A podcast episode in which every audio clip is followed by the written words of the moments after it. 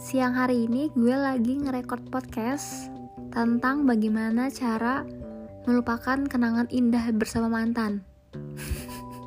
Jujur, yang gue rekord sekarang dan temanya itu adalah requestan dari salah satu followers di Twitter.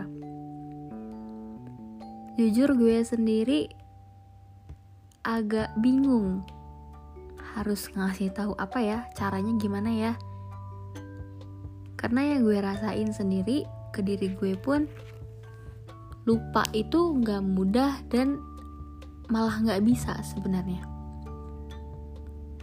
Mama gue pernah ngasih tahu kalau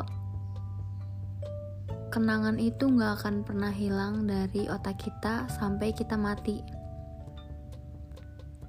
Jadi kalau lo mau lupa ya pilihannya cuman mati tapi enggak dong, pasti akan ada cara lain sebenarnya. Dan ini adalah versi gue. Mari kita mulai. Yang pertama,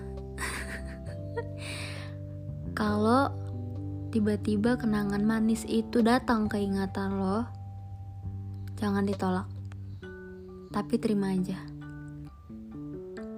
Yang kedua, setelah lo terima, lo nikmatin.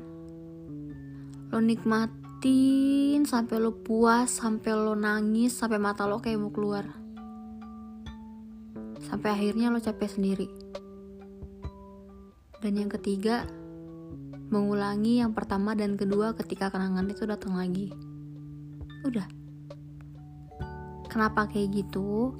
Soalnya kalau lo nolak kenangan yang datang di ingatan lo, justru kenangan itu akan semakin lama nempelnya.